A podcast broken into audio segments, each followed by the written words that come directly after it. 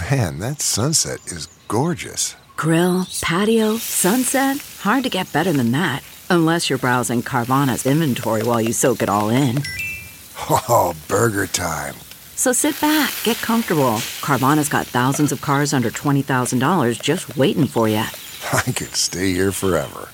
Carvana, where car buying meets comfort, meets convenience. Download the app or visit Carvana.com today.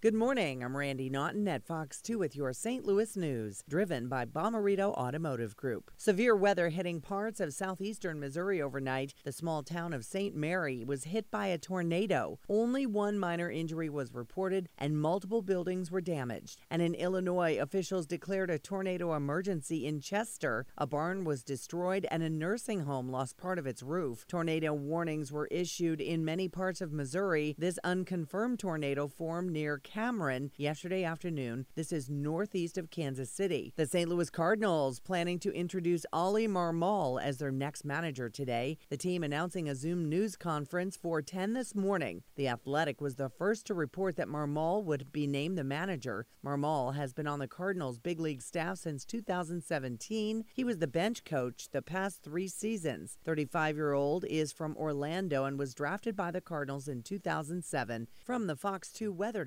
Department. After a stormy night, it's expected to be a quiet start to the work week. Mostly cloudy, cool, and breezy with temperatures in the 50s. Tonight, the lows dip back into the 40s. We'll see more sunshine tomorrow. Another system will move in by midweek, giving us rain through the end of the week, with highs in the upper 50s and overnight lows in the 40s. Drier by the weekend as temperatures warm back into the 60s.